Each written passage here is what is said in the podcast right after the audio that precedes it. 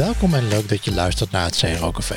Vandaag spreek ik met Timo Stegeman van ClickValue en hebben we het over het ontwikkelen van een in-house CRO-strategie.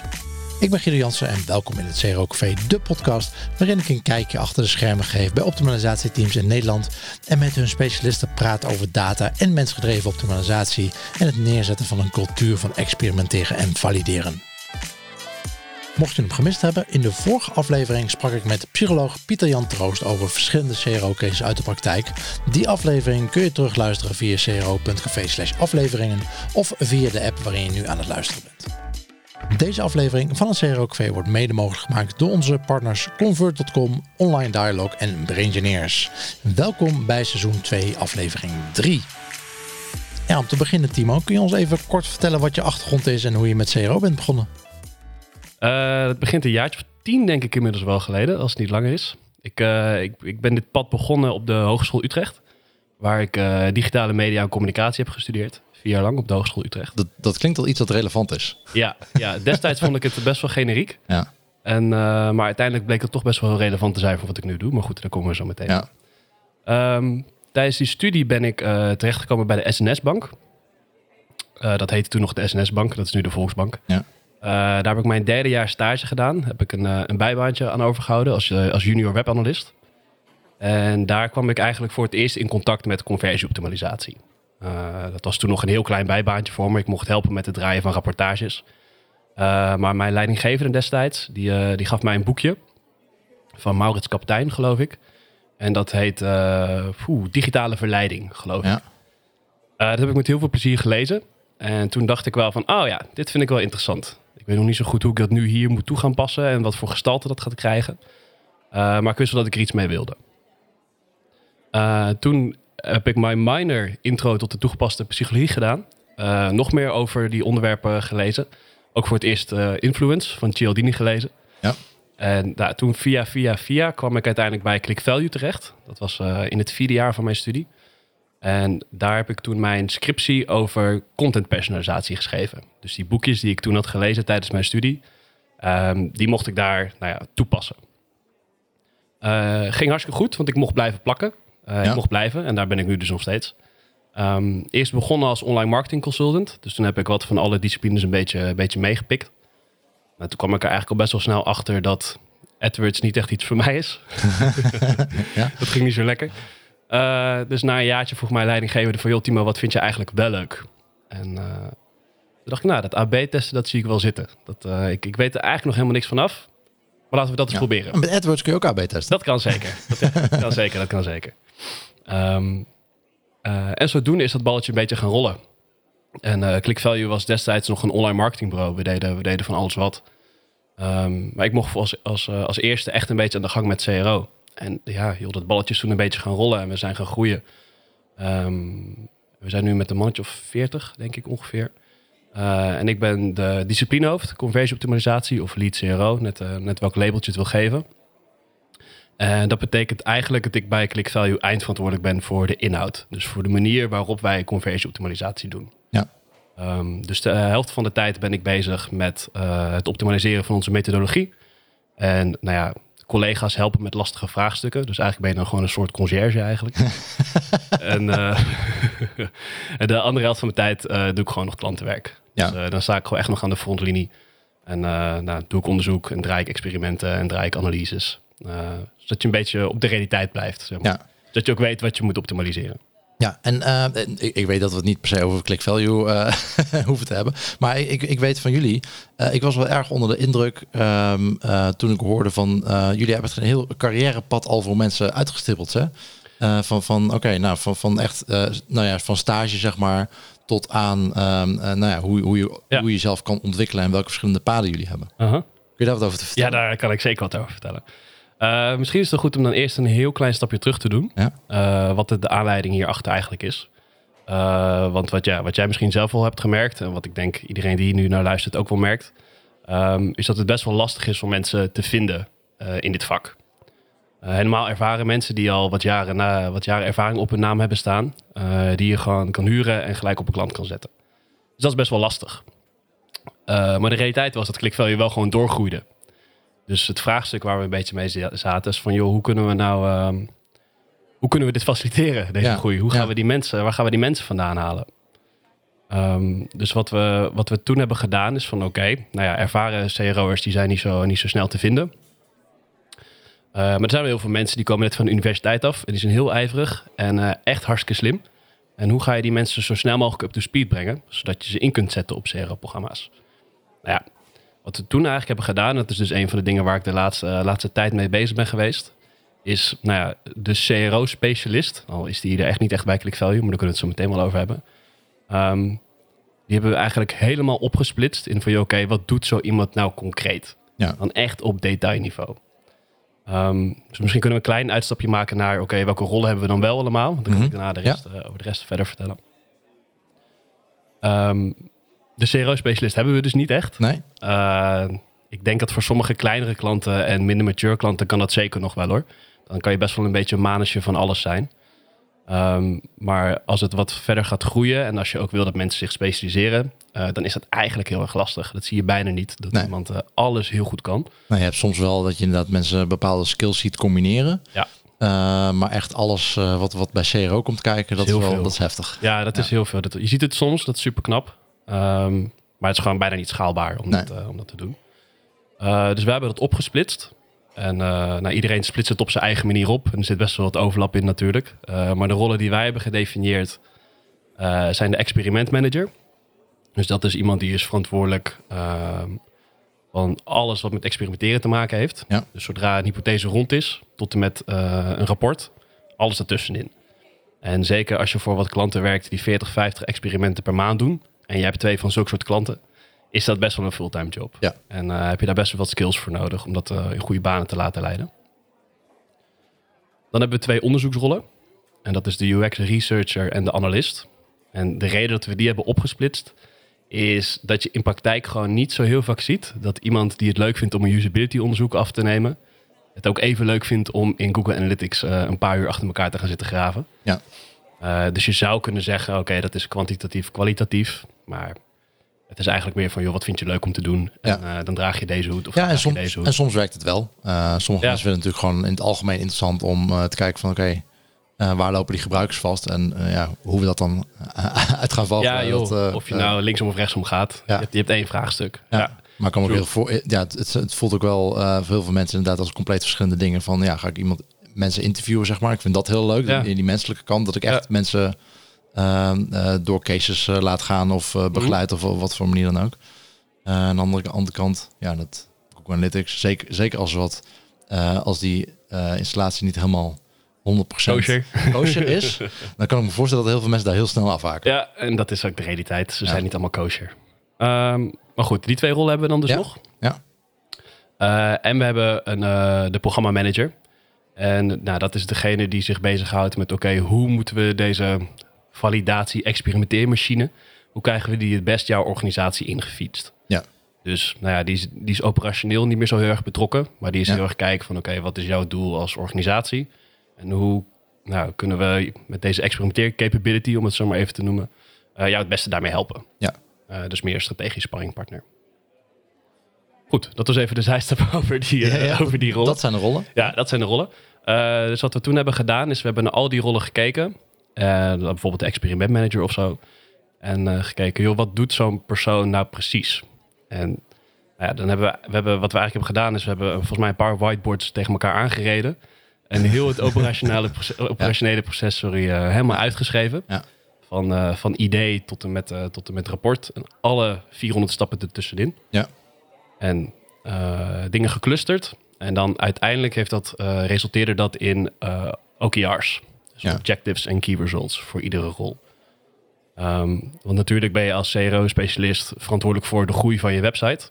Maar ja, als je met een team werkt en je wil dat team zo efficiënt laten draaien. En je wil het mogelijk maken voor iemand om in te stromen op, op zo'n rol. Ja, dan is het wel handig om voor iemand te weten wat nou precies de kaders zijn. En Mhm. concrete verwachtingen. Eh, en, de, en de doelen van zo iemand in zo'n rol. En ehm, eh, eh, voor die rollen, je zegt dat ehm, je hebt het hele proces uitgeschreven. Ja. Ehm, wat ik nog, wie, wie maakt de test dan? die, die, die was ik even kwijt. Van die rollen, is dat gewoon de experimentmanager die die test De- het bouwen. maakt? Ja, het bouwen. Oh ja, nee, sorry. Ik heb, ik heb wat, een aantal rollen overgeslagen. en dat is meer omdat het universele rollen zijn. Ja. We hebben natuurlijk ook een developer. Ja.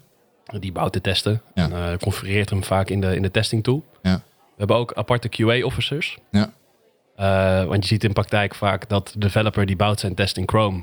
En eh, die levert hem op en die gaat verder met Ja. het volgende ticket. Ja. Dat is wel gewoon hoe het gaat. Ja. Eh, en onze gebruikers zitten niet allemaal in Chrome. Ja. Die zitten ook op andere browsers.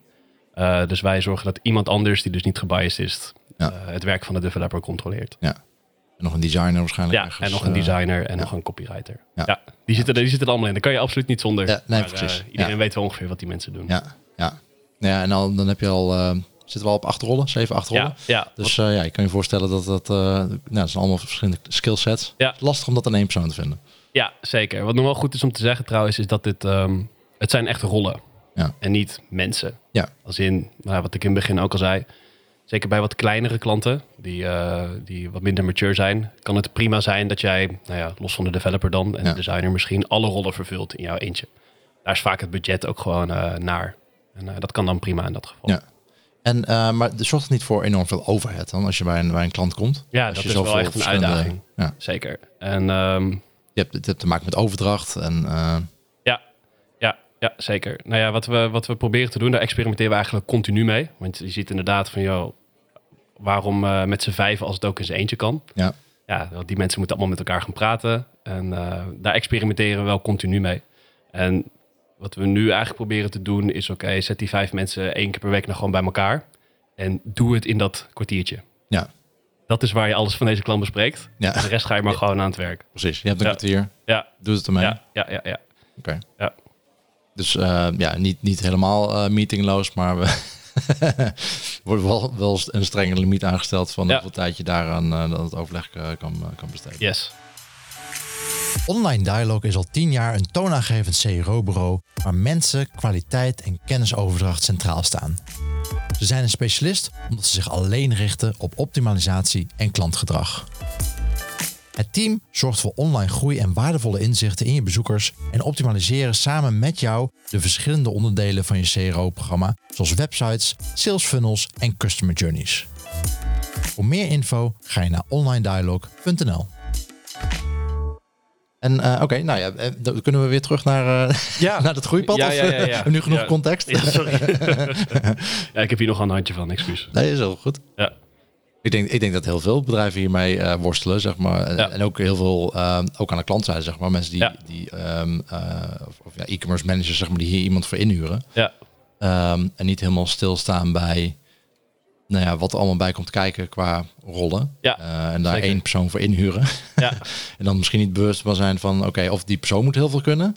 Of we moeten in ieder geval de resources hebben in huis om, dat, om, om die persoon te faciliteren. Want ja, leuk dat die persoon supergoed is in aan nou UX design en UX research. En misschien ook nog analytics kan doen. Eh, maar wie gaat de test bouwen? ja. Wie gaat, de- wie gaat de QA doen? Ja, en misschien ja, is die persoon hartstikke slecht in eh, teksten schrijven. Dus ja, Eh, dat, dat, dat moet wel binnen je bedrijf zitten. Je moet ergens die skills vandaan halen, intern of extern. Maar je hebt ze nodig. Ja, ja, absoluut. Ja, en hopelijk zijn ze er sowieso al los van of je een experiment doet. Je hoopt zo, je hoopt zo.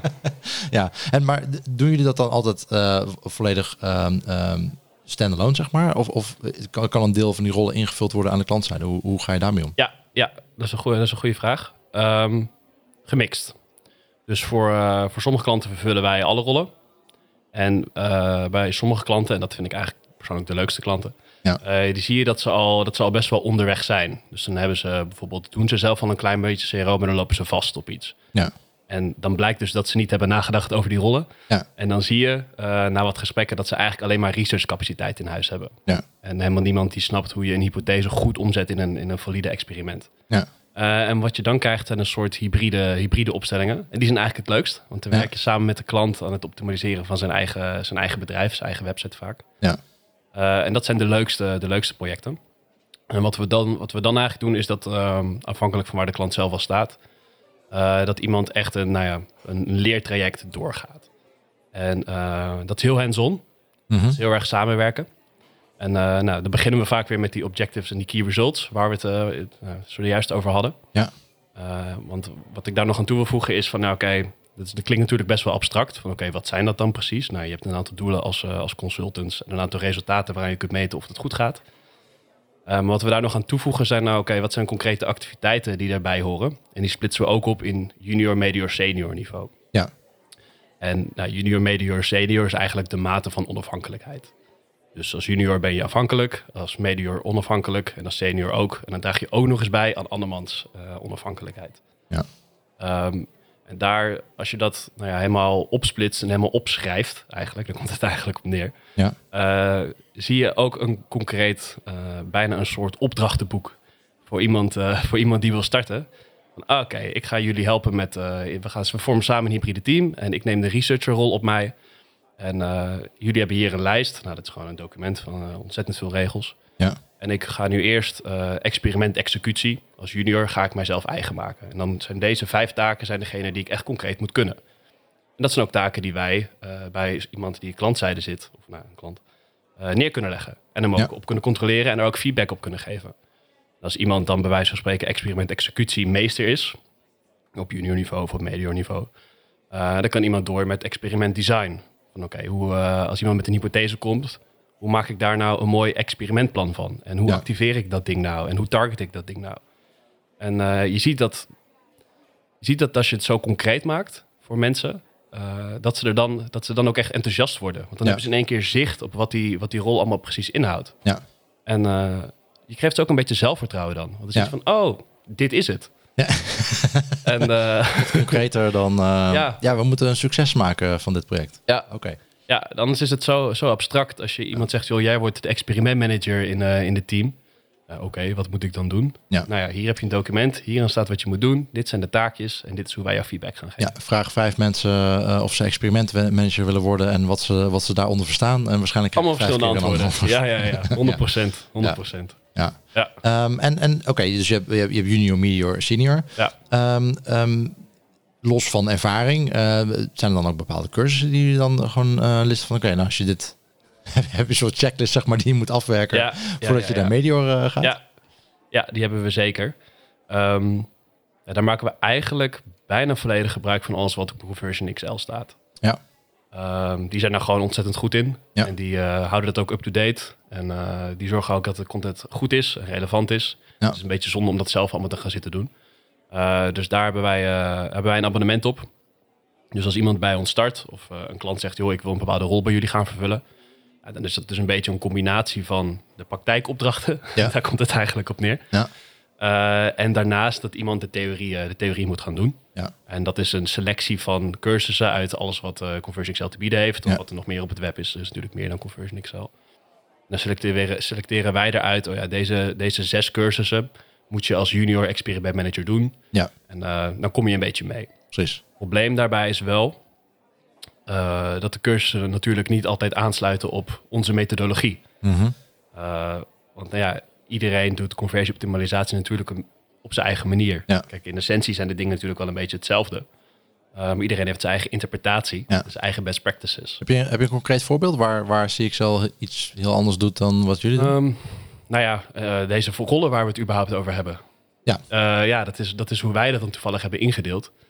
Uh, en als iemand bij ons start, dan vertel ik dit. Maar niemand, hij of zij zit niet in een filmpje. Nou, dit is wat een experimentmanager doet. Ja. Dit is wat, dat bestaat niet. Um, dus dat filmpje hebben jullie wel zelf? dat hebben we misschien wel moeten doen. Ja. Ja. Nee, wat we, uh, wat we dus zeggen is van... joh, luister, je, de, je start met de theorie. Of dat doe je gewoon een, een, paar uur in de week in je eigen tijd. Of 's ochtends als je op werk komt, moet je zelf weten. En uh, daar leer je een beetje de taal en de context en, uh, en de mindset. Uh, en daarmee nou ja, is het wat makkelijker om met klanten te praten en wat makkelijker om met collega's te praten. En krijg je langzaam een beetje op zicht op wat er allemaal zit binnen CRO en daarbuiten. Dat doe je. En parallel daaraan ga je dus aan de gang met nou, de opdrachten. Ja. En met opdrachten bedoel ik eigenlijk gewoon aan de slag met het optimaliseren van je eigen website. Maar dan concreet gemaakt wat je moet doen. Ja. Komt het vaak voor dat jullie dan, uh, bij, nou, dan kom je bij een klant in, in zo'n mixed setting. Ja. En de klant vervult uh, zijn bepaalde, bepaalde rollen. Ja. Dat je dan na een paar weken denkt van, uh, volgens mij moeten we eens een uh, paar cursusjes laten doen. Ja, dit gebeurt wel eens. Ja. Ja, dit gebeurt wel eens. Um, Ja, het gebeurt. It happens. ja, it happens. Ja. Maar dan, en en dan vooral, ehm, bedoel, bijvoorbeeld eh, in, in design maak ik het vaak mee, zeg maar. Dat ze wel, ja, ze hebben designers zitten, ja, ehm, maar die dan heel traditioneel offline zijn opgevoed, zeg maar. ja. Ehm, uit, know, eh, uit de magazine hoek Ja. komen of zo. Mhm. Ja, en online werken dingen toch wel even iets anders ja, vaak. ja. Ja, daar hebben we wel vaak last van. Niet zozeer dat iemand offline is hoor. Het zijn vaak wel de designers waar we mee clashen. Ja. Eh, wat je vaak ziet is dat ze bijvoorbeeld ehm, hele sterke branding principes hebben. Dat zie je Ja. vooral bij wat grotere corporate klanten. Ja. En ehm, dat is ook een goed recht hè, om, die, om die te bewaken. Mhm. Eh, maar dat kan je soms binnen CRO natuurlijk wel een beetje belemmeren. En als je dan met nieuwe, nieuwe solutions komt, dan uh, zijn vaak wel de eerste die aan de bel trekken en, uh, Ja, en het, het met is, guidelines staan te het is ook lastig om daar wat tegen in te brengen natuurlijk. Ja. Want Ja. ja. ja, ga, ga branding maar eens meten. Ja, succes daarmee. Ja. Eh, Dat is lastig. En wat je ook wel ziet is ehm, dat ehm, ze dingen gaan oplossen die niet meer bij het probleem liggen. Dus Eh. eh, als voorbeeldje, dan zie je dat een, eh, een UX'er en een analist in ons geval dan nou, een paar uur bezig zijn geweest en echt Ja. een concrete kans hebben gespot. Ehm, en dan, nou ja, je hebt een probleem en een oplossing. Weet je, dat zijn twee losse dingen. Als je tien designers één een, een probleem geeft, komen ze alle Ja. tien met wat anders. Ja. En dat is ook oké, dat is ook goed. Eh, maar wat je soms wel eens ziet gebeuren is dan brief je een, een, eh, een, een designer of een CRO-designer, net hoe je hem noemen wil, een probleem. En dan komt die, hij of zij terug met een redesign. ja. Nou ja, en dan test je natuurlijk niet meer wat je, wat je wil testen. En dan ben je niet meer met hypothese bezig. Ja. Eh, dat gebeurt ook wel eens. Dus het zijn wel vaak, ja, daar lopen we best wel vaak Ja, tegen. ik probeer altijd in, in het begin bij een klant, ehm, hoop ik dat ze een, een soort van style guide hebben. En eigenlijk wil je die desi- designer eigenlijk zo min mogelijk last van. Die, de designer Ja. moet ehm, niet met een nieuw design komen. Die moet inderdaad, wat je zegt, die moet met een oplossing voor jouw probleem komen. In de style guide, die er al is hopelijk. Ja. Ehm, eh, en niet inderdaad van, oh ja, dus, eh, maar zo'n knop hebben we nergens. maar we moesten inderdaad een knop, maar ehm, dit is heel iets anders dan, dan wat we op de rest van de website hebben. Ja, ja, ja. Laten we dat niet... eh, ja, ja, het is vaak een punt van discussie, hè, die stijlguide. Ja, ook Ja. dat. Ja. Ja, nou ja. Maar hoe, hoe zien jullie dat? Van, van, ehm, wie, wie neemt de beslissing om iets door te voeren uiteindelijk? Ja, dat, is, dat verschilt echt per klant. Ja. Ja, dat verschilt echt per klant. Eh, kijk, uiteindelijk, uiteindelijk bepalen zij het, hè. Eh, maar Maar, oké, als- als we dan in, in rollen noemen, zeg maar. Wat, wat Mhm. voor rol neemt de beslissing uiteindelijk om, om, om iets door te voeren op de website? bedoel je wel... Zeker als je zo'n clash hebt, zeg maar. Uh-huh. Van wie bepaalt dan wat er gebeurt? Eh, bedoel, je, bedoel je een winnende test, of wat bedoel je precies? Nou ja, bijvoorbeeld inderdaad van, nou ja, we hebben een winnende test. Eh, Ja. De conversie, daar, gebeurt, daar gebeuren dingen mee. Ja. Ehm, Ja. ehm, eh, maar bijvoorbeeld inderdaad een designer of de brandafdeling heeft er ook een mening over. Maar bij wie ligt dan die beslissing uiteindelijk? Hoe, hoe zie je dat? ja, dat, ja, dat, is, dat, ja dat, daar hang je vaak een beetje buiten, in mijn ervaring. Mhm. Dat is maar net hoe de organisatie waar je, waar je, waar je binnen bent, hoe die is geregeld. Wat, Som- wat, vind, soms wat vind jij een goede, wat vind je een goede manier om dat te doen? Zeg maar? Wat, vind jij een prettige manier? Ja, kijk. van, oké, want In de, in de ideale situatie heb je die discussie achteraf natuurlijk niet. Ja. Dat iemand zegt van ho ho, die- hier ben ik het niet mee eens. Omdat die natuurlijk veel eerder al betrokken is. Eh, maar daar, die fout maak je eerst drie keer natuurlijk. Eh, voordat, je, voordat je je bedenkt of voordat je het zo gaat inregelen... dat de mensen die achteraf nog weerstand kunnen bieden... eh, dat die er al eerder bij zijn. Ja. Ehm, maar ja, dat, dat verschilt heel erg. Soms, heb, soms, ja, soms spreek je rechtstreeks met de eigenaar van het bedrijf. Als je Ja. wat, eh, wat kleinere ondernemers, als je daar eh, voor aan de bak bent. Soms met een product owner. Soms met de product owner website. Ja. Eh, Ja. Soms met de marketing manager, ja. En wat wel een learning is geweest over, over de jaren heen... is dat je wel moet zorgen dat je rapporteert aan degene die uiteindelijk de call maakt. Ja. Wie dat dan ook is. Dan, dan zie je dat er dingen gebeuren.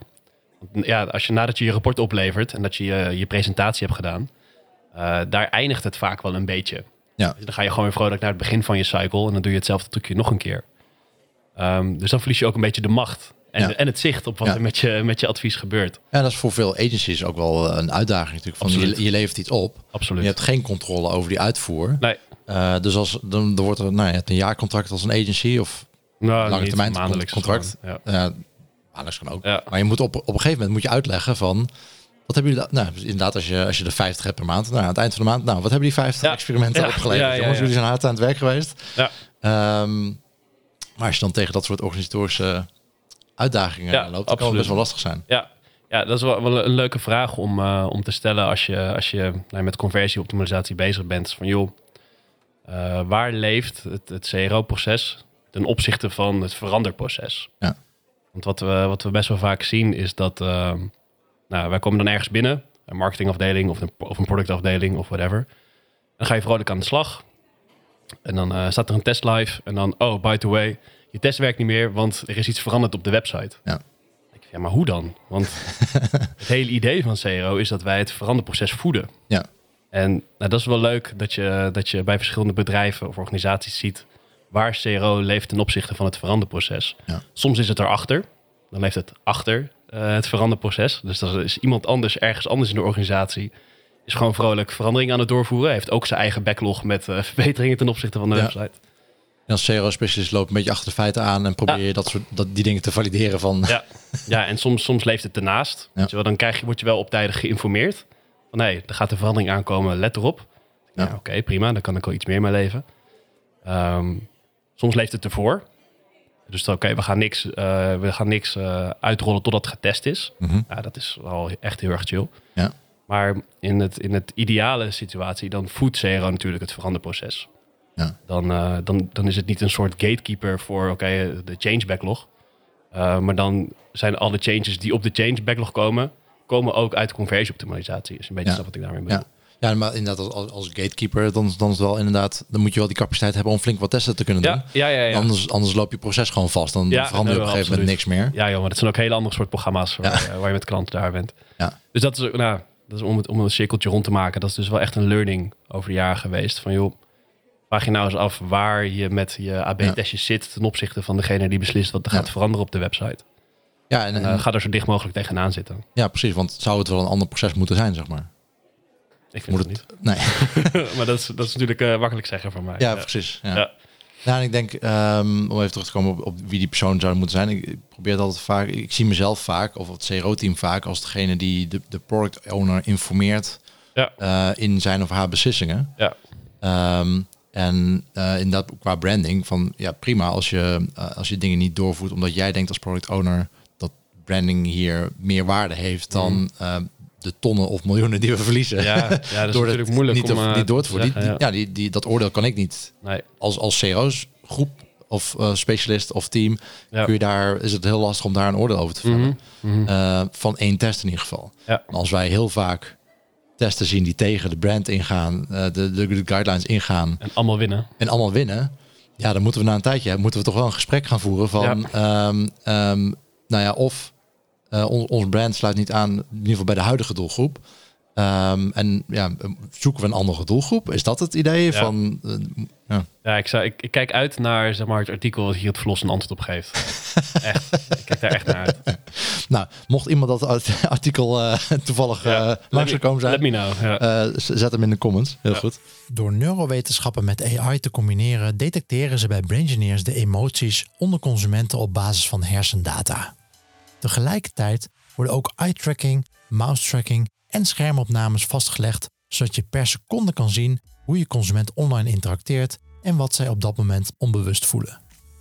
Deze informatie wordt toegankelijk gemaakt voor je hele team middels hun emotion analytics platform BrainPeak, de sleutel tot de ware consumentenbeleving. Ontdekken hoe consumenten zich echt voelen op jouw website? Ga naar www.braingineers.com. Eh, hoe begin je bij een nieuwe klant? Eh, hoe, hoe, hoe ziet dat proces er meestal uit bij jullie? Of wat, wat kom je tegen? ja, oh god, wat kom je tegen? ja. Een hoop. Ja. Ik kom een hele hoop tegen. ja, dan denk ik dat dat in grofweg in twee categorieën. De dingen die je qua CRO tegenkomt, maar ook de dingen die je überhaupt nodig hebt. Ja. Eh, die misschien niet per se met CRO te maken hebben, maar die je als soort van basisvoorwaarden nodig hebt om CRO te kunnen doen. Ja, ja, ja, ja, helemaal waar. Eh, hoe ga ik het verhaal aanvliegen? Ja. Nou ja, even ervan uitgaande dat je dan het gesprek succesvol hebt afgerond. Ja. En eh, de klant zegt, nou leuk, we De, gaan aan de de, klant is enthousiast. Ja, de klant is enthousiast. Laten we daar even van uitgaan. je hebt een handtekening, je mag beginnen. Ja. Wat doe je nu? Ja. Ehm, En jullie, ik- zoals ik begrijp, jullie beginnen dus eh, met jullie hebben maandcontracten. Ja, ja, ja, ja. Ehm, dat lijkt me wel in de eerste maand is lastig om, om al heel erg veel waarde te, te bewijzen, toch? Of eh, zie ik dat verkeerd? Hoe bedoel je? Nou ja, in de eerste maand, waar, waar ik vaak mee, mee worstel, zeg maar, de eerste maand dat je denkt van oké, Oh, we gaan bij een, een klant aan de slag. Ja, Eh, maar de eerste, nou misschien wel drie maanden, ja. ben ik bezig om überhaupt de data te fixen. Eh, omdat eh, ze aan de klantzijde gewoon die data niet vertrouwen. En vaak Ja. gaat het dan om Google Analytics. Of en, nou, ik werk specifiek heel veel met webshops. Ja. Dat Google Enha- Enhanced E-commerce niet goed is ingericht. Ehm, dat daar bijvoorbeeld überhaupt geen ehm, eh, dat de revenue of de profit eh, er niet in staat. Ja. Ja, dan kan ik mijn werk niet doen. Of tenminste, ik kan, ik kan wel experimentjes runnen. Mhm, mhm. Eh, maar dan kom ik met rapporten aanzetten en dan zeggen zij van ja, ik vertrouw die data niet of we hebben niks aan die data. Ehm, dus dat, dat, zo'n- je hebt wel zo'n soort opstartfase nodig waar Ja. de klant wel bewust van moet zijn. Zeg maar. Ik, ik, dat- ik dat- herken het probleem. dat- Daar hebben we dat wel heb ik in ieder geval. Ja, ja. Oké. ja, ja. Vertel.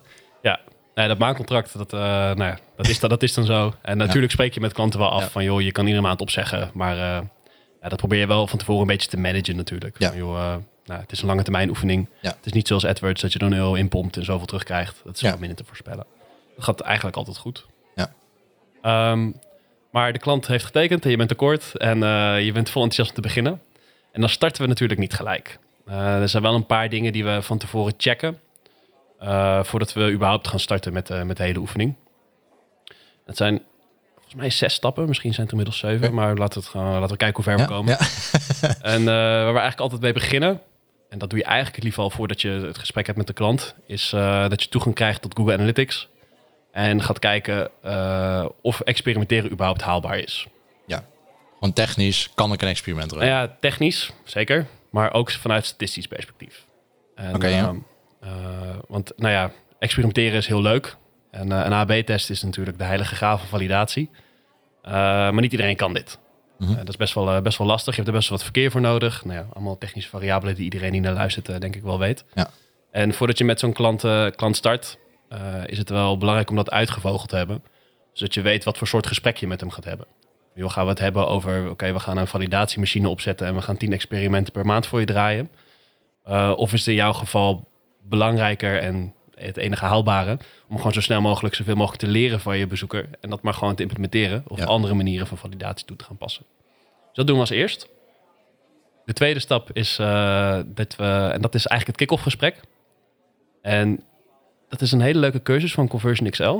Kan iedereen die aanraden. Die is van, eh, van Craig Sullivan. Ja. Ken je onge- ongetwijfeld wel. De, Ja, D- dat is de- DJ op, eh, op Conversion ik weet niet of die nog online staat, maar Ja, hij staat nog online. hij staat nog online. Hij is de CXL eh, Agency eh, ja, hij heeft een ja. hele leuke cursus. Die heet eh, de, de Agency Masterclass. ja, ik ben halverwege. Die is, die is echt heel erg leuk.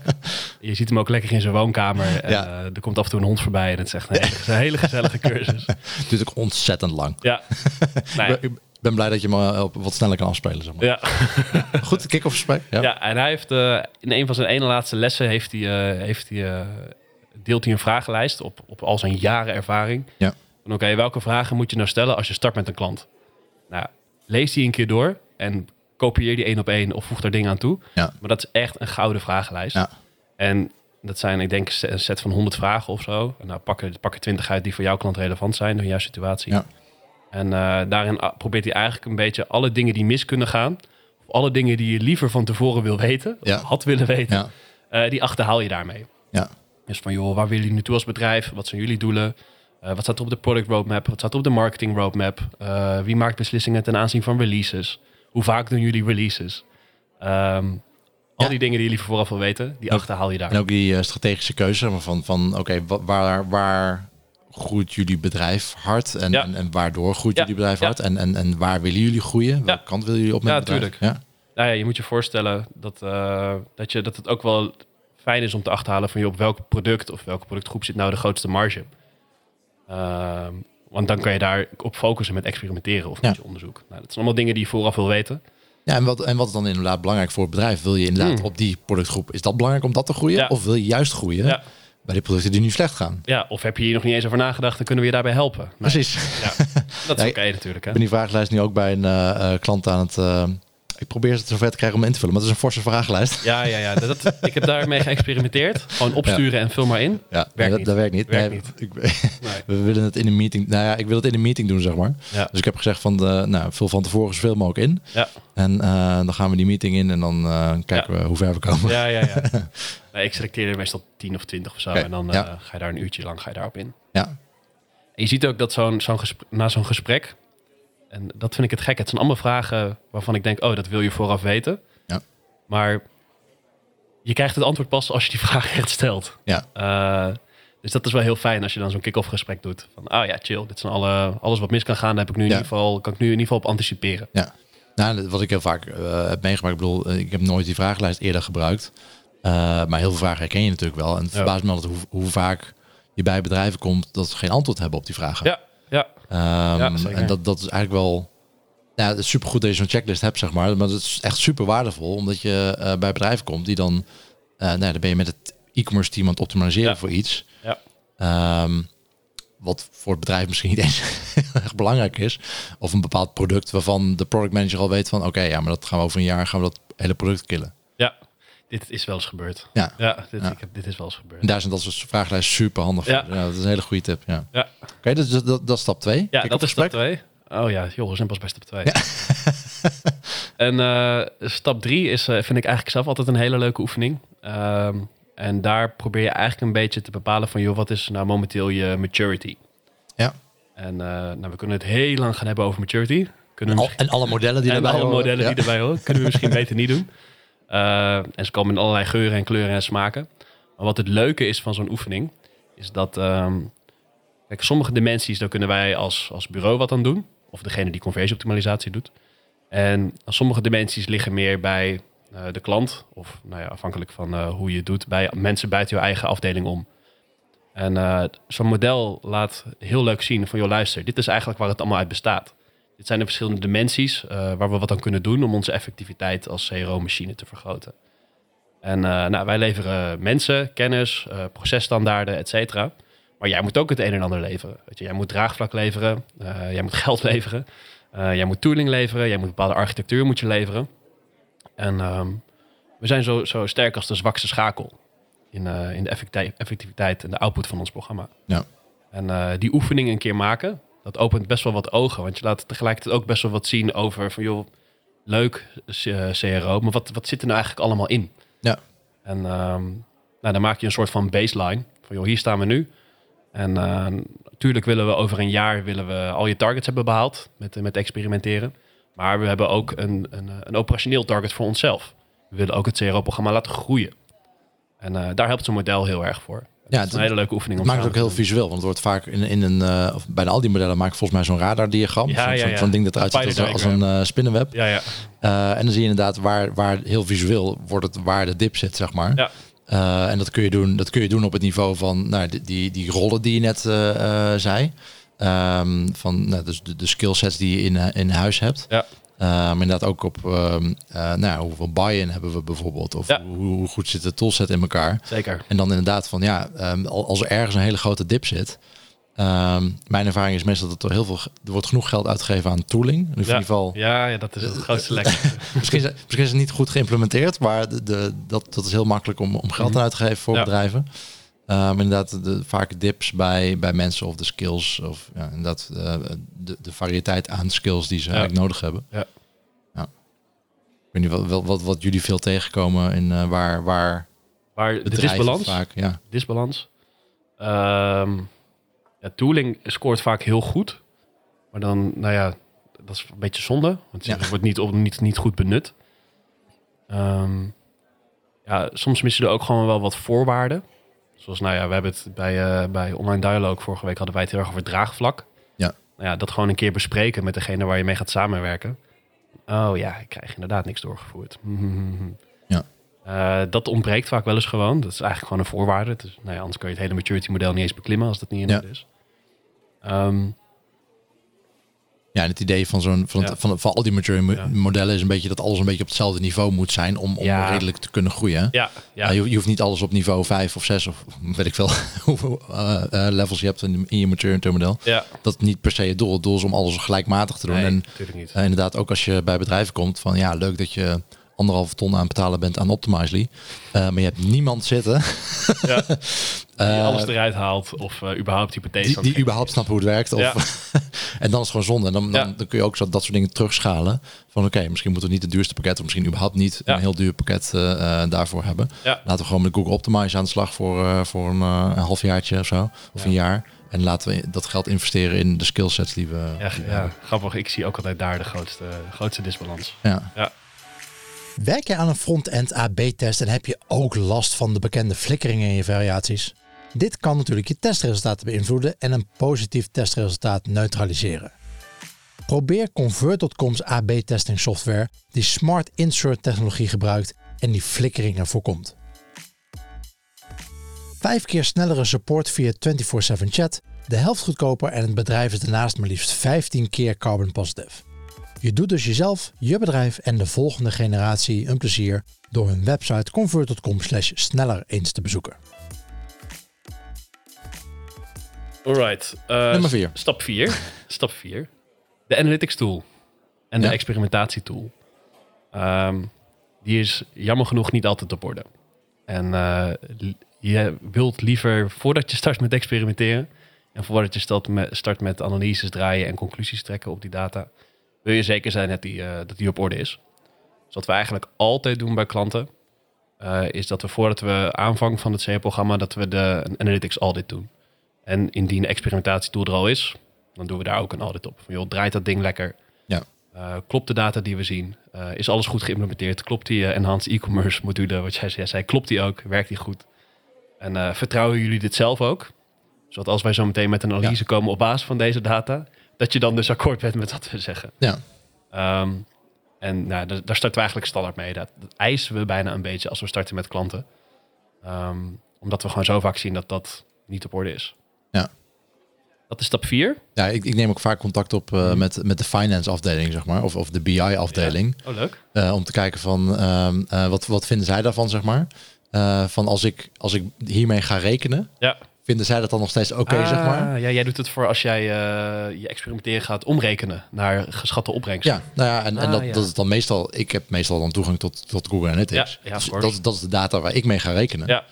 Ehm, vind ik wel en dan, hele goeie. en dan wil ik, wil ik wel weten wat, Bi- wat BI Finance daarvan vindt. Omdat ik liever heb Ja.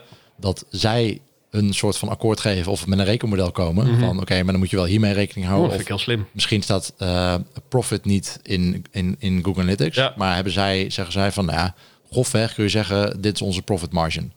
Eh, en dat klopt niet voor alle producten, maar wij gaan ermee akkoord Ja. als jij op basis daarvan de berekening gaat doen. Oh, wat slim, Ehm, finance. En wat, wat, vind je er, wat vinden mensen bij waar je dan voor werkt? Wat vinden ze ervan als jij met finance cijfers komt? Ehm, nou ja, ehm, dat vinden ze eh, fijn als, eh, als ik met het team kan zeggen, als het e-commerce team kan zeggen, weer naar hun managers toe, zeg maar. Ja, Van dit is wat wij bijdragen hieraan. god, ja. Dat werkt wel. En, en wat, wat ik zeg, dat, wat daar fijn aan is, is dat het dan dus niet iets is van wij van WC Eend. Nee, nee. Finance zegt het. Ja, Ja, je, je kan wijzen. je kan wijzen. Ja. En hoe Eh, ga je dan naar zo'n finance team toe? Zeg je, hey hallo, ik doe experimenteren. In de Eh, breedste ja. zin van het woord. En, Ja, nou ja, en zij maken ook eh, voorspellingen vaak van eh, eh, en ook eh, eh, budgetten voor, voor het e-commerce team. Mm. Eh, zeggen van oké, wij gaan uit van eh, volgend jaar gaat het e-commerce team eh, of moeten we zoveel groeien. Hmm. Nou, ben ik wel benieuwd. Waar komen die cijfers in Ja, vredesnaam ja, vandaan? Op basis waarvan is dat, is dat meer traffic? Is dat Ja. meer conversie? Is dat op basis van know, een nieuwe productlijn? Of, of waar komt dat? Waar komt die kennis vandaan? Zeg maar, waar komen die cijfers vandaan? Ja. Eh, en op basis daarvan, dat kan ik dan weer meenemen in van oké, ook in de prioriteiten zeg maar van eh, waar, waar gaan we Slim. testen. Ja, vind ik slim. Ehm, dus op die manier probeer ik te voorkomen dat, wat ik zeg, wij van WC Eend Ja. eh, hebben, hebben 2 miljoen verdiend met dit experiment of over een heel jaar. en ik zie het nergens terug. Maar Ja, ja. oké, maar Guido, waar het staat niet op onze bankrekening. Vertel. Ja, ja en dat, dat helpt wel Ja. in, het, in het Ja, uitleggen. vind ik een hele goeie. Ja. Slim. Ga ik, ga, ik- ga ik gebruiken. Ja, dat, dat, dat zou ik vooral heel erg eh, misbruiken inderdaad. En, en ik probeer het zo snel mogelijk inderdaad, eh, die, in ieder geval die, die band te leggen. Ja, Eh, vaak duurt het wel een tijdje. En het zijn natuurlijk eh, heel typisch van vrij strikt, strikt gecontroleerde afdelingen. En, eh, die, eh, het is zo. Ja. ja. eh, maar vaak, ja, de BI is vaak wat, wat eh, makkelijker daarin. En, eh, maar finance afdelingen wat, wat lastiger. Maar als je, ze, als je ze zover krijgt, dan is het wel een, een handige kaart die je in je zak hebt Mooi zitten. troef. Van, eh, ja. Mooie joker. ja. Ja. Alright. Eh, stap 4 Ja. is dus analytics en de AB-testing tool of de experimentatietool, net hoe je het noemen wil. Ja. Eh, en de laatste stap, ehm ja, dat doe je eigenlijk alle admin.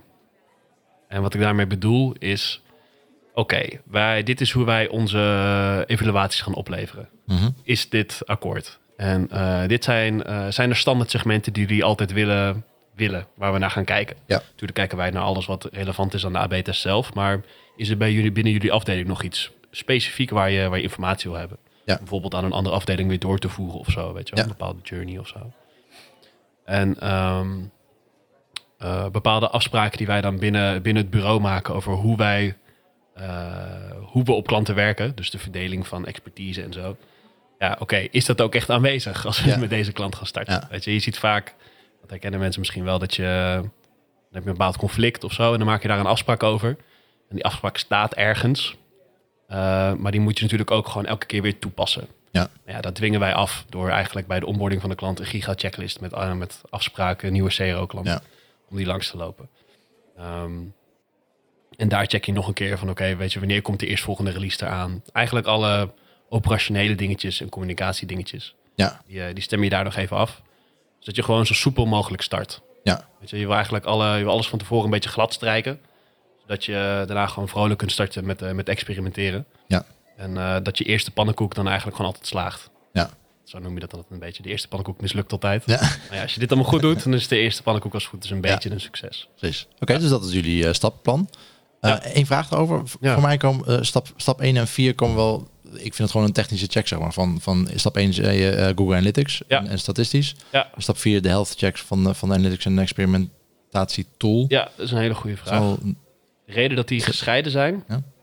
is uh, stap 1 is relatief snel uit te voeren. Ja. En dat bepaalt heel erg wat voor soort gesprek je met iemand gaat hebben. Oké, gaan we het over experimenteren hebben of gaan we het gewoon over eh, eh, andere manieren van valideren Ja. hebben? Stap 4 gewoon de diepte in. Ja, en stap 4, dat is gewoon best wel een klus. Ja. Als je daar dan, nou ja, dan vragen we ook een webanalist bij ons. eh, van een ander label om dat gewoon te doen. Dat is dan vaak een technisch webanalist. Ja. En die is daar gewoon een paar uur mee bezig. Ja, precies. Ja, daar wil je niet op wachten. Nee, precies. eh, heeft niet altijd tijd wanneer, Nee. wanneer jou de tijd komt. Helemaal helder. Ja. Ehm, en eh, oké, dan hebben jullie dit allemaal gedaan. Eh, hoe, hoe beginnen jullie dan vaak bij een klant met het verzamelen van... van ja, oké, waar gaan we beginnen? Je hebt natuurlijk al die, die checklist gehad. Dus dat geeft al, denk ik wel, eh, een redelijke eh, richting, eh, dat kick-off gesprek. Mhm. Maar dat is natuurlijk heel erg eenzijdig van, vanuit de klant. Ja. Als, in, als in jullie klant. Ja. Maar hoe krijg je de informatie van de consumenten? Hoe beginnen jullie meestal daaraan? Wat, wat zeg maar het startpunt daar? Het verschilt. dat is altijd het antwoord met CRO, hè? Het lijkt altijd te zijn, dat ligt eraan. Zou, zou er een t-shirt voor moeten voor moeten maken? Het ligt er maar net aan. Ja. Ehm, ja, helaas, het ligt er maar net aan. Ja. Eh, budget is vaak een hele grote factor. Mhm. Kijk, het liefst start ik altijd met een zo uitgebreid mogelijk onderzoek. Eh, maar dat is nou eenmaal gewoon niet de realiteit. Ja. Niet iedereen heeft zoveel duizend euro liggen om en een usability onderzoek en dit en dat allemaal tegelijkertijd te gaan zitten doen. Ja. Eh, maar wat je vaak wel ziet als je bij een klant start, is dat er gewoon best wel wat al leeft eh, binnen de organisatie. Dat zijn vaak ook best wel ideeën die ja, eh, de, de tol hebben weten te, hoe zeg je dat? Als je vaak bij zo'n klant binnenkomt, dan zie je best wel vaak dat er gewoon al wat ideeën zijn. En die, die ideeën zijn vaak gewoon al best wel goed, omdat ze er best wel lang al leven. Dus Die hebben best wel wat datachecks hebben die weten te doorstaan. Ja, er wordt, er wordt alleen nooit wat aan gedaan. Er wordt alleen nooit wat aan gedaan. Is geen, eh, geen resources voor, maar wel die, die frustratie is wel. Precies. Dus als je daar binnenkomt, dan zie je dat mensen eigenlijk staan te trappelen om, ehm, om iets te doen aan die website. Nou, en dan gaan wij ze daar eindelijk mee helpen en dat is hartstikke leuk. Ja. Eh, en dan zie je vaak als je gewoon vraagt van, joh, hey, ehm, waar, we- wat, wat vind jij dat we als eerste moeten doen? Wat, wat, eh, waar lopen jouw klanten nou eigenlijk het meest tegenaan? Weet je wel? Eh, Ja. Wat werkt zo slecht, vind jij? Ja. En dan komt er best wel vaak, komt daar best wel wat uit. Ja, het is niet altijd, al, altijd even goed. Ehm, maar Ja. het is een supergoed startpunt. Dus, want je krijgt ook een heel goed die beeld van, joh, ehm, wat weten jullie nou eigenlijk zelf al over jullie klanten? Dat weten ze vaak eigenlijk hartstikke goed. Ja. Ze weten alleen niet zoveel over de methodologie, over conversieoptimalisatie zelf. Maar ze zijn vaak wel experts binnen hun vertical. Ja. eh, over wat die, eh, de klant, dus de website in dit geval, of de bezoeker in dit geval, eh, waar die allemaal tegenaan loopt. Ja. Dus dat is vaak een prachtig startpunt, zodat je gewoon zo snel mogelijk iets in de lucht krijgt. Ja. Weet je wel, Want dat, nou, dat vinden mensen leuk. Als je een experiment draaien hebt, en dan wordt iedereen heel enthousiast van. Zeker als die dan ook nog succesvol is. Ehm, en En, vaak is klantenservice daar ook een eh, goed eh, Exact, ja, daar wilde ik eh, voor, naartoe. Ja. want nou, dan heb je je eerste experiment draaien en dan? Dan heb je een lege backlog, die staart je aan. Ja. En dan kijken we vaak van, oké, welke klantcontactpunten zijn er binnen de organisatie waar we gebruik van kunnen maken? En ehm, nou ja, jij noemde zelf net al de klanten, klantenservice. Dat is een hele leuke om eens een keer een dagje bij te gaan zitten. Ja, en die hebben het vaak zelf niet door. Die, die, eh, ze nemen dingen ook gewoon voor waar aan, zeg maar. hmm, Want hmm. ze hebben het, oh, oh, ik heb mijn ervaring is als je het vraagt, zeg maar, dat je nog weer hele andere dingen krijgt dan als- je inderdaad zegt eh, van ja, ik ga er een dagje bij zitten. Ja. Dat je zegt van ja, maar ik heb nu al vijf keer eh, heb je, heb je een belletje hierover gehad. Zeg van ja, ja zo, zo is het gewoon. Ja, ja, Dat is niet heel erg bewust van zijn. maar Oké, maar zou het ook kunnen veranderen dat proces of ja. hoe dat ook? Nou, daar hebben ze, daar, daar, ja, in mijn ervaring is dat ze daar best wel vaak ideeën over hebben hoor. Ja. En dat ze het ook heel leuk vinden dat iemand daar dan een keer naar vraagt. Dus dat zijn mensen die werken natuurlijk heel de dag met die website en het product. En eh, die klagen daar waarschijnlijk thuis over. Net als ik dat ook doe over de websites waar ik mee werk. en ze vragen, joh, wat denk je eigenlijk dat er beter kan? En dan komt daar een wals van informatie uit, gebaseerd op wat eh, de klanten waar we het uiteindelijk voor doen, dus de websitebezoekers, gebaseerd op wat zij allemaal zeggen. En dat is super waardevol. Ja. En wat ook een hele leuke is, en dat is dan iets minder voor retail, maar iets meer voor SaaS of voor service, ehm, is met de, de, de sales reps of de online, offline verkopers. Ja, Dus praten. Van joh, eh, wat, eh, wat verkopen jullie nou eigenlijk? Of wat maakt jou nou uniek ten opzichte van jouw concurrenten? Mhm. Go. En wat je dan ziet is dat mensen een prachtig verkoopgesprek ophouden. Ja. eh, waarin staat wat nou, de klant in kwestie uniek maakt, waarom het beter is dan de rest, wat de Ja. voorwaarden en de, de, de benefits van, de van de features zijn, bijvoorbeeld. en dat Maar niet altijd. nergens op de website. Ja. Dus dat is echt prachtige copy voor op je Ja. homepage of een landingpage. Ja. Die mensen die werken daar al jaren en die weten het precies, weten het precies te verkopen. Ja. Dat is ook altijd een hele leuke. Ja, want, want eh, sales reps eh, die krijgen natuurlijk altijd de vraag van oké, hoe, hoe zijn jullie ten opzichte van de concurrent? Ja, en op de website, ehm, nou, je krijgt die vraag niet per se, want je hebt natuurlijk alle controle over je eigen website. Dus je hoeft niet over de concurrent eh, te lullen. Maar die, Precies. maar die salesmensen die krijgen dat sowieso. Ja. Eh, en dat is waarschijnlijk toch wel een vraag waar ook websitebezoekers wel mee zitten. ja, en dat kan ik wel uit gaan zitten vragen met surveys en proberen te achterhalen met onderzoek. Ja. Er lopen ook gewoon mensen rond die het al weten. Ja. Nou ja praat gewoon met ze. Dus eigenlijk komt het daar altijd op neer. Ja, precies. Praat gewoon en met en, en wat, wat ik me wel afvraag van Ja. eh, hoe groot is, want je hebt net het hele proces eh, uitgelegd met welke skillsets je allemaal nodig hebt. Ja. Eh, dat is eigenlijk voor, voor een AB-testproces, een experimentproces. Maar hoe groot, is, hoe groot is dat eigenlijk voor, voor heel veel klanten? Hoe, want zeker met zo'n, als je naar, als je naar de klantenservice gaat, krijg je een hele waslijst. Mhm. Je gaat naar die salesmensen, je krijgt ook een hele waslijst. Mhm. Eh, gaan jullie alles AB testen? Of heb je ook wel, ehm, ja, dat hangt dus ook vanaf wat je zegt van, ja, wat is Mhm. überhaupt je capaciteit eh, online om uh, je, qua sample size zeg maar om te kunnen AB testen? Ja. Maar uh, hoe groot is AB? Dus hebben jullie een bepaalde grens en je zegt van, oké, okay, nou, we komen dit zo vaak tegen, dit gaan we gewoon doorvoeren. Een bepaalde grens zeg Ja, maar van Dat is altijd lastig. dat je moet hebben. Een, een heerlijk controversieel onderwerp.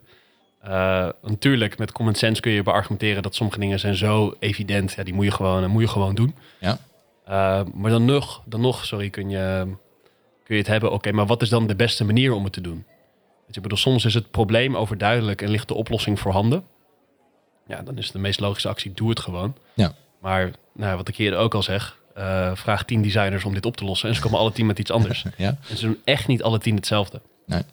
Uh, dus in de, droom, in de droomscenario uh, nou, valideer je alles. Ja. Ook al weet je dat het de knaller gaat zijn. Nou, dan kan je drie varianten testen. En welke knalt nou het hardst, om het, uh, om het zo maar even te zeggen. Ja, nou ja, en, uh, ja, en ik zit ook lang, lang genoeg in deze business dat uh, wij ook weten dat het voorspellen van experimenten. Ja, ik heb het eigenlijk altijd verkeerd. Ja, ja, ja precies. Dus, Ja, dus ja. ook op, wat dat betreft is het best wel lastig om daar een inschatting van tevoren uh, van te maken. Van, Ja. je wordt er wel echt, ja, dat heb jij waarschijnlijk ook, echt verschrikkelijk nederig van. Ja. Dat, eh, nou ja, ik, ik kom dan wel eens bij klanten binnen van, nou Timo, wat moeten we doen? Joh vriend, ik heb geen idee. Je moet mij echt niet geloven, Nee. ik voorspel alle arbeiders verkeerd. wij zijn de expert in het proces. Uh, daar zijn we heel goed in. Eh, maar wat, wat de consument precies... En de consument doet ook elke keer wat anders. Ja. Hij komt vaak genoeg tegen dat je denkt van... Oké, maar dit werkt, al- dit werkt overal. En dan kom je bij een klant en dan implementeer je dat en Ja. denk je van... Nou, nee, toch niet. Eh, er is één ding wat me heel erg is bijgebleven.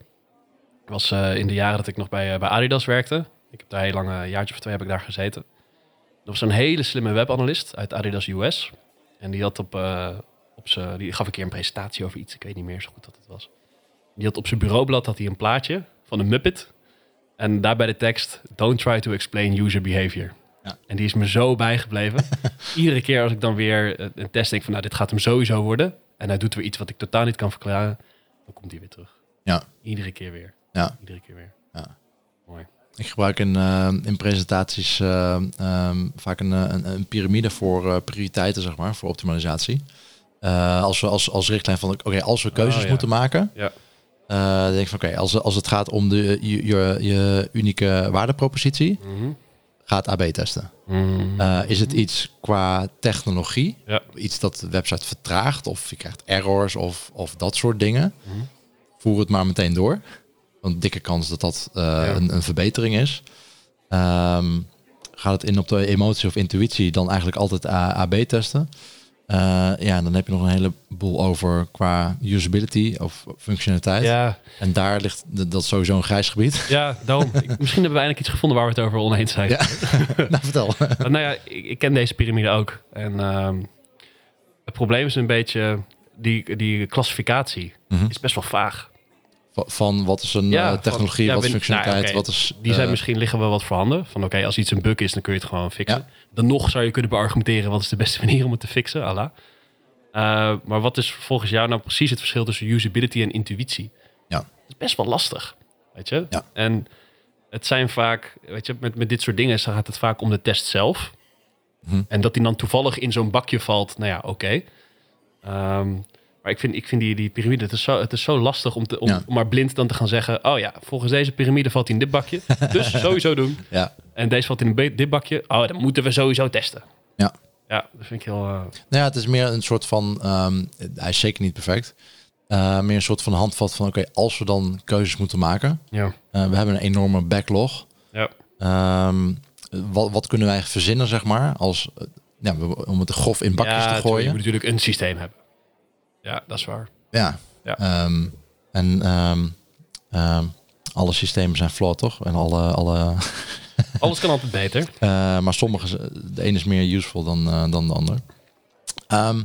Maar dus terug te komen, hoe, hoe groot is AB-test eigenlijk? Van, van hoeveel eh, voer je dus eigenlijk meteen door? Of hoe groot, hoe vaak kom je eigenlijk van, oké, de AB-test is niet de oplossing. Ehm, maar we gaan gewoon ehm, een user test doen, zeg maar. Of hoe, is die verhouding, zeg maar? Van hoe gaan we, Ja. gaan we naar, naar Usabilla of Hotjar? Eh, want in principe, nou, AB-test is natuurlijk een beetje de laatste stap in het proces van de, validatie. Zeker. Maar er zijn heel veel onderzoeksmethoden die daar nog eh, omheen kunnen Ja, zetten. daar heb je helemaal gelijk. En dus je vraag is eigenlijk een beetje, joh, wat is over het algemeen de verhouding research ten opzichte van validatie? Ja, zeg maar, als je gewoon puur kijkt naar de uren, zeg maar, hoeveel, hoeveel tijd besteed je daaraan? Ja. Ja, sorry, maar dat is natuurlijk altijd weer afhankelijk. ja, je moet je voorstellen, eh, als bureau werk je natuurlijk met tien klanten tegelijkertijd. Ja. Dus als jij deze vraag stelt, dan ga ik al mijn klanten af. En dan zie je dat het alle tien wat anders is. Ja, maar misschien Ja. weet je wel van, van, Ja, ja. van zeg maar, nou, hoeveel mensen zitten er zeg maar Ja. op user research Ja. en hoeveel mensen zijn er puur bezig met AB-testen. Dan Ja. heb je al een grof idee zeg Ja. maar, over die tien klanten heen van... Ja, ja, ja. Ik denk, als ik nu even een schatting maak... En de grap is, dit wordt grotendeels bepaald door Hoeft niet achter de komma te weten. Hè? Nee, gewoon nee, gewoon nee. zeggen van, eh, oké, we gaan 20% UX Of course. UX testen of, Of of is het course. 80%? Dat is een Nee, ik denk dat het, dat het ongeveer 60-40 is. En 60 is alles wat wij dan klassificeren als validatie. En Mhm. de rest is eh, nou ja, onderzoek en solution design. Dus oké, je vindt Ja. het probleem en welke oplossing hoort daar het beste bij. En soms ga je die oplossing dus gelijk implementeren. En soms ga je die oplossing eerst valideren. Eh, maar ik denk dat het 60-40 ongeveer is. En dat komt ook een beetje omdat nou ja, bij Click Value... We zijn, we zijn eigenlijk een beetje begonnen in validatie. Ja. Je moet je voorstellen, toen we, nou, volgens mij nu inmiddels een uur geleden, toen ik je vertelde dat we eerst een online marketingbureau waren. En toen langzaam zijn we een beetje gaan groeien in, eh, in, eh, in CRO. Dat is omdat eh, destijds Adidas eh, klant is geworden bij ons, waar we nu nog steeds heel blij eh, mee samenwerken. Maar die had gewoon een heel groot validatieverzoek. Ja. Die zei eh, van, eh, kunnen jullie ons hiermee helpen? Ja, we hebben een bak met research Wij liggen. een leger UX-researchers. Ja, kunnen jullie ons helpen valideren? ja, precies. Of course. Ja, Eh, en daar zijn wij een beetje omheen gegroeid, want je groeit gewoon mee met zo'n klant. ja, Eh, en je ziet dat dat bij ons ook echt best wel fair is. En dat eigenlijk pas sinds een jaartje of drie eh, research echt aan het groeien is. En dat zie je nu nog een beetje ja. terug als je kijkt van oké, waar zit de kennis en eh, hoe zijn de rollen verdeeld en waar spenderen we de meeste uren. Eh, maar nou ja, ik heb liever eigenlijk, en dat zie je ook bij de klanten waar we nu mee starten, waar we zelf een beetje be- de regie hebben, zeg maar. Dat gebeurt gelukkig soms ook nog wel eens. Ik heb liever dat het nou, eerder 80-20 is. Dus dat je gewoon echt het gros van je tijd spendeert in, joh, wat doet ertoe? En eh, de rest in validatie. Dat moet het liefst ook gewoon zo soepel mogelijk zijn. ja, Dat vind ik het lekkerst. ja. En het leukst. Ja. En het leukst. ja. Ehm, als laatste vraag ben ik nog wel even benieuwd naar. ehm, eh, we hadden het natuurlijk net al sowieso over groei. Eh er luisteren natuurlijk heel veel CRO-specialisten ehm, eh, naar deze podcast. Beetje inherent aan wat we doen hier. Ja. Ehm, wat zou je tip zijn voor mensen om, om zichzelf, nou, los van de CXL-cursussen, zeg maar, ja. om te groeien in je werk? Dat is natuurlijk, een- ik, snap, ik ben er bewust van dat het een hele brede vraag is. Heel erg weer afhankelijk is van waar je natuurlijk ja, ja. staat. Maar wat zijn zeg maar de stappen die jij zegt van oké, ja, ik ben zelf, eh, ik zit, hier als eh, CRO-specialist bij een bepaalde merchant of bij een bepaalde agency. Ik heb niet zo'n fantastisch groeiplan. Maar hoe zou je dat, hoe zou je dat aanpakken, zeg maar, als je, als je CRO-specialist, of wat zou je adviseren om, om toch zo'n groeipad voor jezelf te maken? Het is een hele moeilijke vraag om een heel concreet antwoord op te geven. Omdat, omdat we net Dus natuurlijk al bedacht hadden dat eh CRO-specialist eigenlijk niet bestaat. Ja, dat. en dan, het is een heel breed ding en het, het, raakt, zo, het raakt zoveel dingen meer dan alleen maar dit vak. Maar ik ga, ik ga een poging wagen. Ja, Ehm, het begint wel een beetje met een plan. Mhm. Waar het eigenlijk ook met onze klanten mee begint. Is van, joh, wat is je doel? En ehm, het kan natuurlijk een beetje zweverig zijn. Eh, maar wat mij persoonlijk wel best wel veel heeft geholpen... is... eh, nou, ik, ik was ook maar gewoon bezig. En ik ploet er ook gewoon ook nog steeds maar best wel wat aan hoor. Maar op een gegeven moment stel jezelf nou eens een doel. Inhoudelijk dan, hè? Niet, niet over heel je leven. Maar wat wil jij inhoudelijk qua CRO nou bereiken? En of, dat, of je dat nou klassificeert als CRO-specialist, of je dat nou klassificeert als experimentmanager of whatever. Laat die rollen even los. Ehm, wat zou jij nou eh, over een kwartaal heel goed, willen, heel goed willen kunnen of zo? Als je die doelen hebt, dan heb je ook een beetje een drive, denk ik. Ehm, dus als je goed nadenkt over wat je, wat je graag zou willen en wat je ambities zijn, dan is dat denk ik een heel goed beginpunt. En wat zouden goede resources daarvoor zijn? We hebben natuurlijk CXL. eh, dat is sowieso een, eh, een goede resource. Ehm, maar ehm, je hebt niet altijd bijvoorbeeld de klanten die daar natuurlijk in meegaan. Je hebt niet altijd de klant liggen van oké, ik wil hier heel goed in worden. Ja, Ehm, heb je niet altijd een klant waar dat mee kan? wat bedoel je? Waar je wat mee kan? Nou ja, als je een bepaald doel hebt. En, maar dat kun je niet verwezenlijken bij de klant die je nu hebt. Ja, ja, ja. Oké, ik snap je. Ik snap je vraag. Ja, kijk, in, in het geval van het bureau is het natuurlijk makkelijk. Eh, want als jij bijvoorbeeld heel goed wil worden in, eh, in nou ja, waardeproposities zo helder mogelijk overbrengen. En, maar je werkt bij een, een platte retailklant, om het zo maar te zeggen. Ja. Ja. dan zorg je dat je op een klant komt te werken waarbij je dat wel kan gaan oefenen. Ja. Dus dat is natuurlijk makkelijk. Eh, ik snap maar ook dat heel veel luisteraars eh, klantzijde werken, waarbij dat een minder, eh, minder makkelijkere oefening is. Freelance projectje voor een freelance projectje on the site.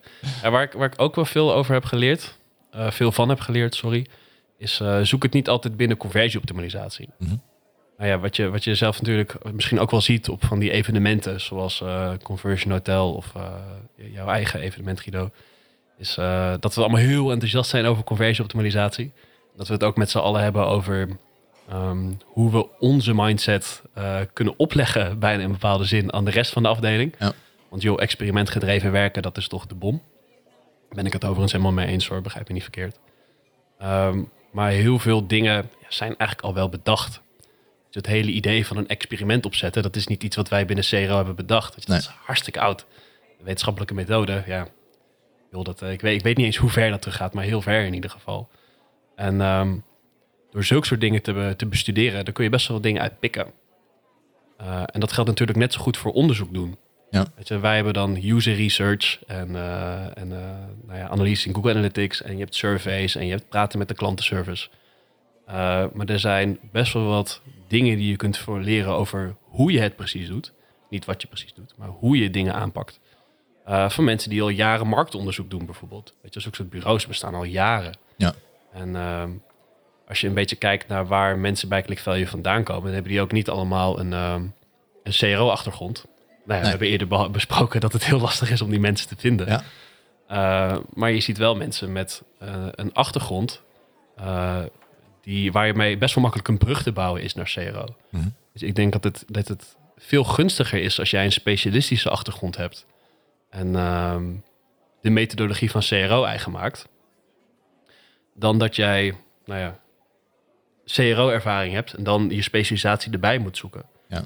Ik denk dat het, eh, om een voorbeeldje te noemen, als jij eh, gedragswetenschapper bent, dan ga jij shinen in CRO, denk ik. Ja. En het is best wel lastig om eh, nou ja, met, een, met, een, met een generiekere achtergrond een hele goede user experience consultant te worden, bijvoorbeeld. Want dan moet je die specialisatie eigen maken. Ja. Ehm, dat hoeft niet een probleem te zijn, integendeel zelfs, maar dat is wel waar je dus eh, insights vandaan kunt halen van joh, hoe doe jij dit binnen jouw werkveld? Ehm, en wat kan ik daarvan leren zelf? Zijn er bepaalde hoeken waar jullie, eh, ehm, nou ja, dus die CRO-specialist die bestaat dus niet, maar waar, eh, waar jullie mensen vandaan halen en zeggen van oké, dat, dat, zijn, dat is een hele goede fit. Eh, Dus Mm. gedragswetenschappen, wat je net zei.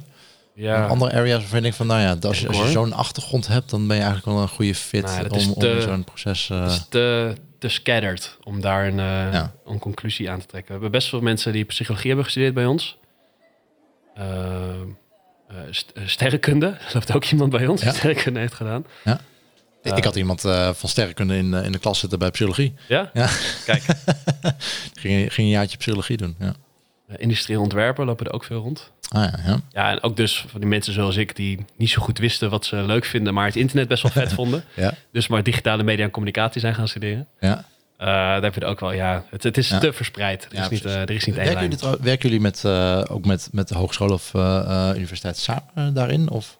Nee, we, poeh, weet ik niet zo goed. Ik weet niet of we een, eh, echt een samenwerkingsverband hebben. Ja. Ehm, maar nou ja, om dan even terug te pakken naar, dat, eh, naar die OKR's en dat opleidingstraject.